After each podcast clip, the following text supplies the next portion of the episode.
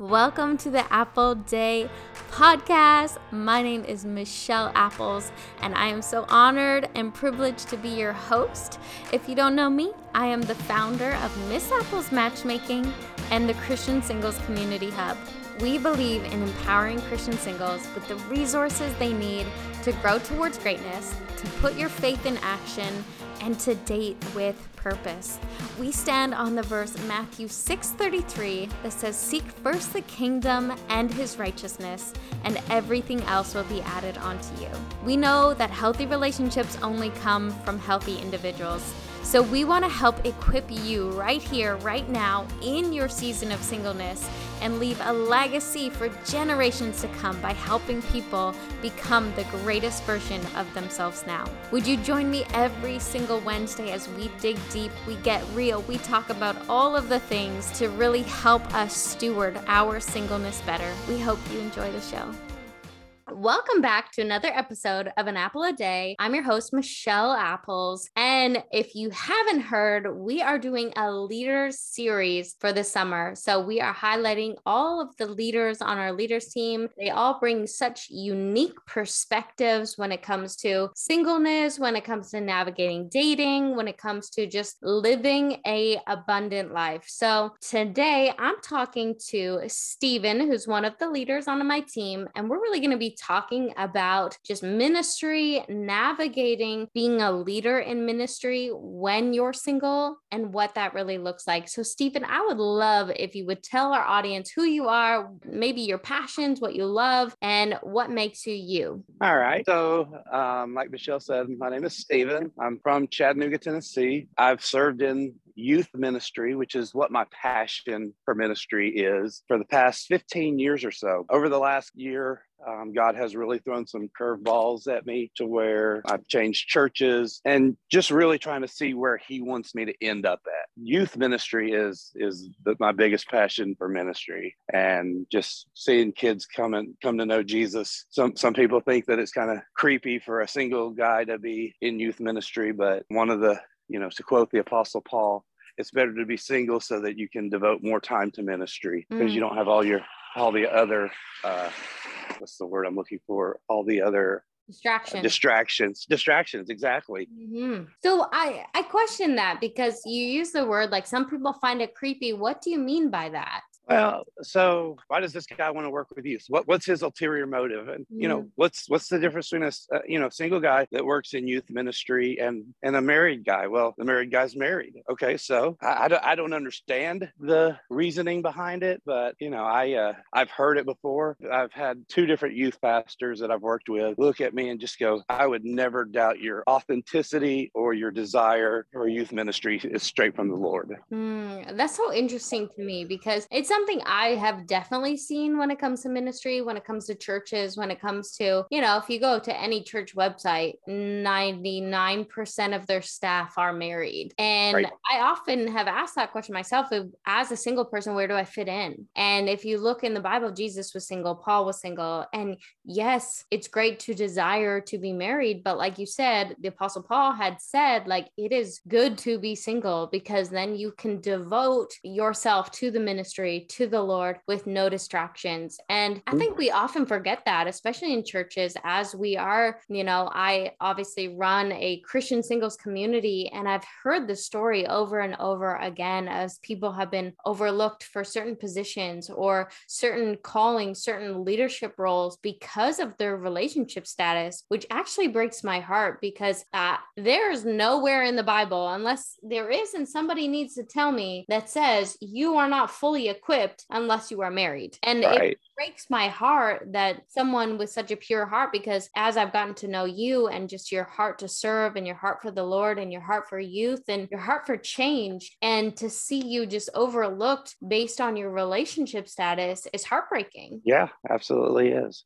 I also feel like as singles, like if if God doesn't give us the opportunity or he hasn't presented that for uh, for us yet or it's just not his timing yet, who are we to fight that in order to be elevated to a certain position? Right. I, I heard somebody say not too long ago, does God, do we call the qualified or do we qualify the called? Pretty sure the Bible says we, he qualifies the called, right? Oh, exa- exactly. Because God's the one who does the qualifying. It's it's not your relationship status. It's not a diploma. It's not, you know, whatever they're looking for. It's did God call you to do this ministry? And if God called you to do this ministry and you're going to overlook somebody for that, you're you're not serving the God that I serve. You're serving a different God. Mm. So I want to ask, how have you navigated that process to be overlooked because of your relationship status, to have such a passion and a heart to serve and to serve in a certain capacity and know that you're called to serve there and then just to be overlooked? How have you really navigated that situation? So, the, the first time it happened, it, kind of took me by surprise because I was sitting there. I, I, had sat with the personnel committee, they, they watched my, my teaching style, and everything was great. And then they said, Oh, we need, we need a family picture. And I was like, okay. So, you know, I sent them a picture of myself and they go, oh no, we're only interviewing people who are married with families. And I'm like, I said, I said, well, why? And they go, well, because it just, it just makes things easier for us. And I said, and I made the comment, I said, you know, so you're discounting what Paul wrote in the Bible. And they go, what do you mean? I said, well, he says it's better to be single because you can devote, devote more time. And they actually made the comment. They said, if you're married, we get a two for one. I'm like, well, that's not necessarily true either. Because what, what if the person I'm married to has a full time job and is is not interested in student ministry or just doesn't have time or whatever. Or maybe has a call of their own on their life. And they're like, oh, we didn't think of that. I said, yeah, you didn't think of a lot of things, but that this is what God does. He calls people and when he calls them, they're qualified. It's not for you to say someone's qualified. Now, you, they have the right to have their own specific guidelines that they're looking for, but you can't say,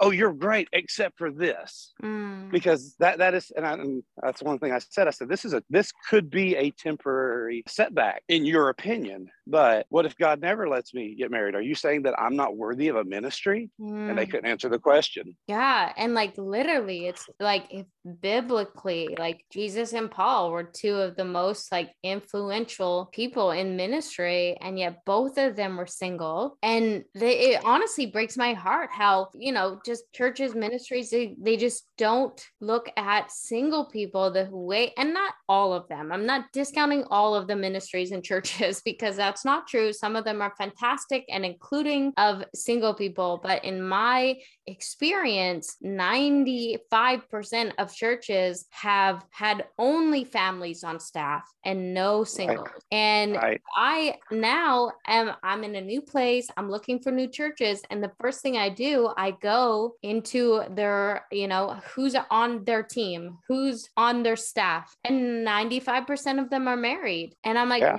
where do I fit in here? And as singles who have felt left out and as singles who are the biggest demographic leaving the church right now, this is a problem. Like if you see that it's a problem that needs to be worked on.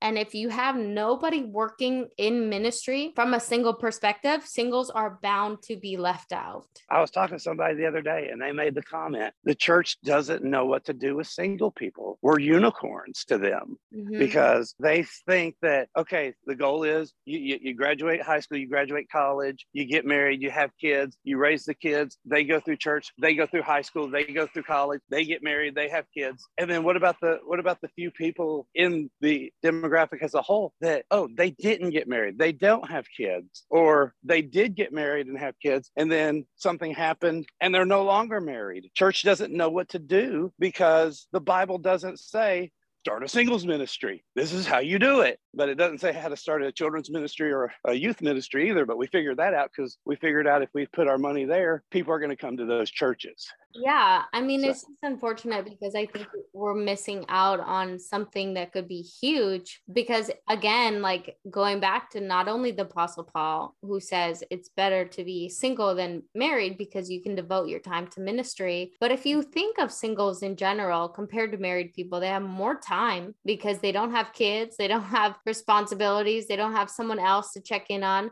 they have more resources because they're not paying for those kids' education and all that comes with that that and and so they can do so much for the church yet they feel so misplaced from the church. And i've heard had so many stories heartbreak after heartbreak of people that just did not feel included as single people in the church. And it breaks my heart because i love the church. I love the church. I'm for the church. Yet i'm so for singles because at the end of the day i believe matthew 633 which says seek first the kingdom and all his righteousness right? Yes. And if we're seeking first the kingdom and his righteousness, I'm not seeking first a marriage. I'm not seeking first children. I'm not seeking first to have a family. I'm seeking first the kingdom. And as a single, I can do that without having to be married. Right.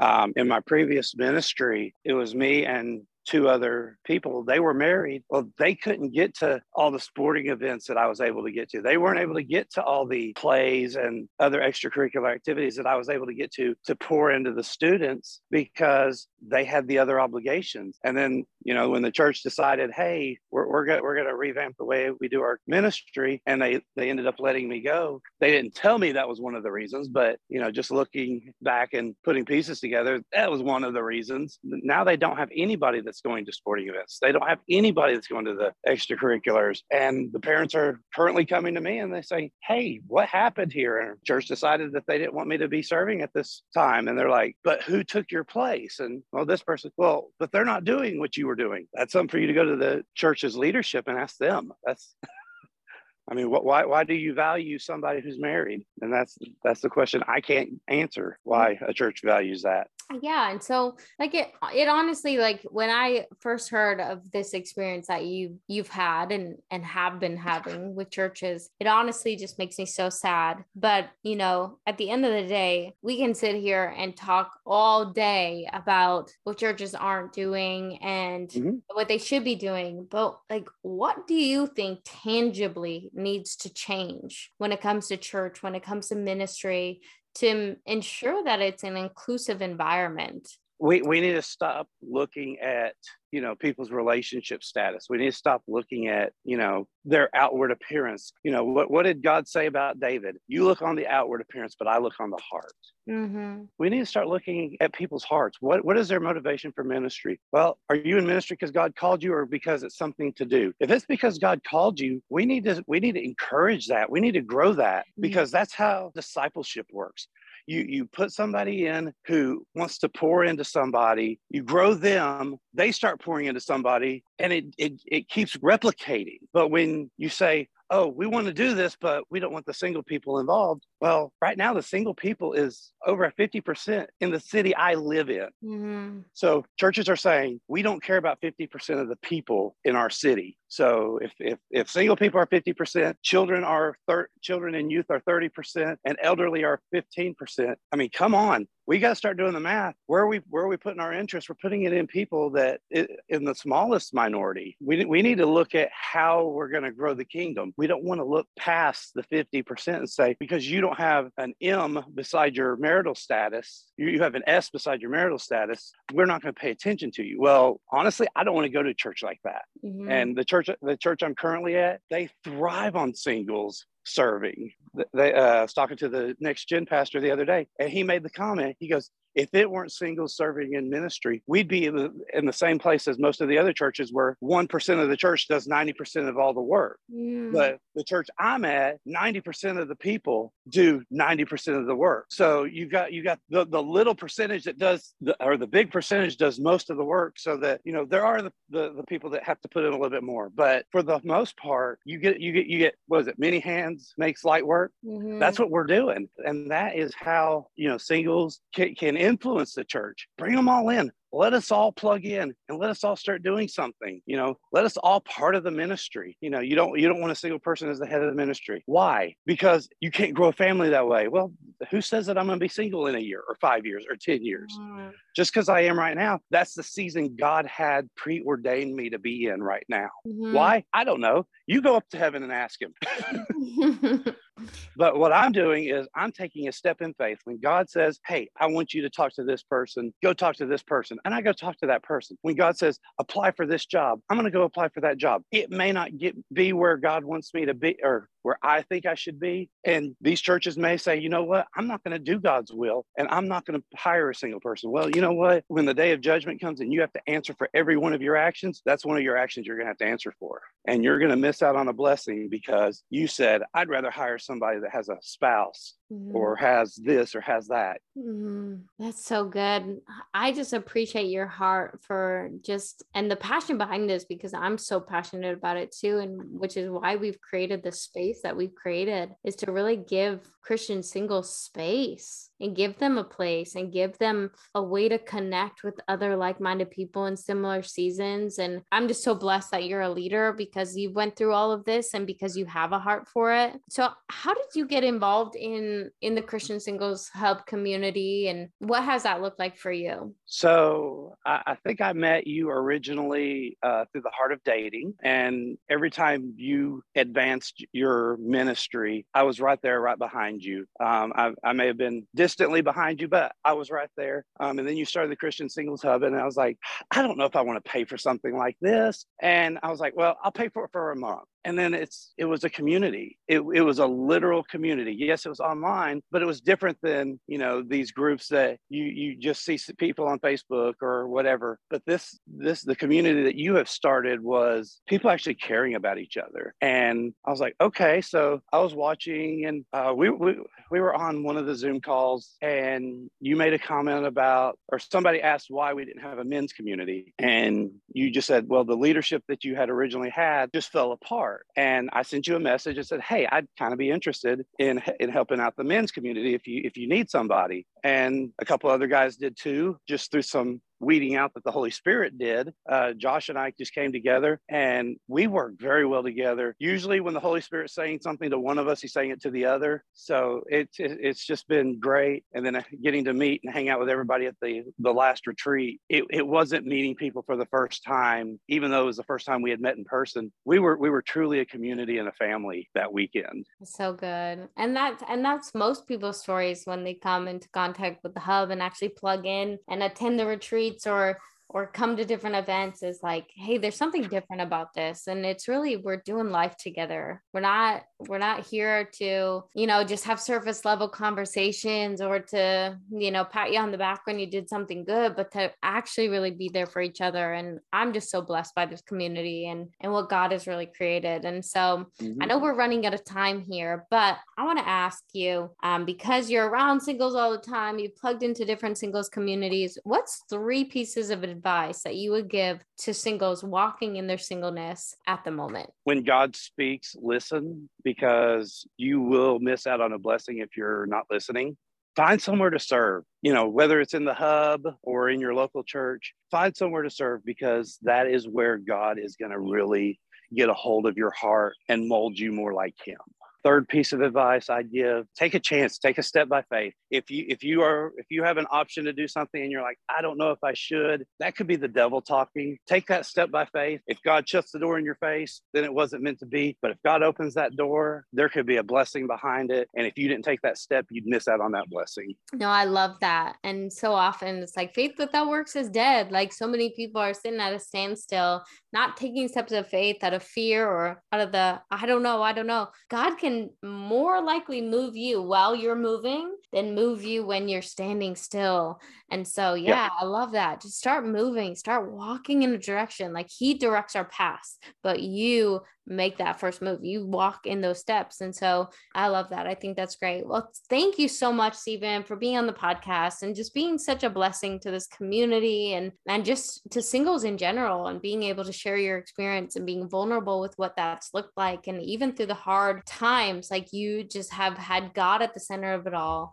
and you've just trusted him fully. And that is something to be praised. So thank you so much. Thank you. Thanks for tuning in to an Apple a Day podcast. If you enjoyed today's show, don't forget to like it, subscribe, or maybe even send it to a friend. It helps us so much. And if you're single, make sure to check out the hub at ChristianSinglesHub.com. We love to hear from our listeners, so feel free to reach out to us on any of our Instagram profiles at Christian Singles Hub or at Miss Apples Matchmaking, or you can reach me directly at Michelle Apples. We would love to talk to you. We would love to hear your thoughts, and we would love to to answer any questions that you may have. We'll see you back here next Wednesday for another episode of an Apple a Day podcast. And in the meantime, God bless you. We love you, and the best is yet to come. See you next Wednesday.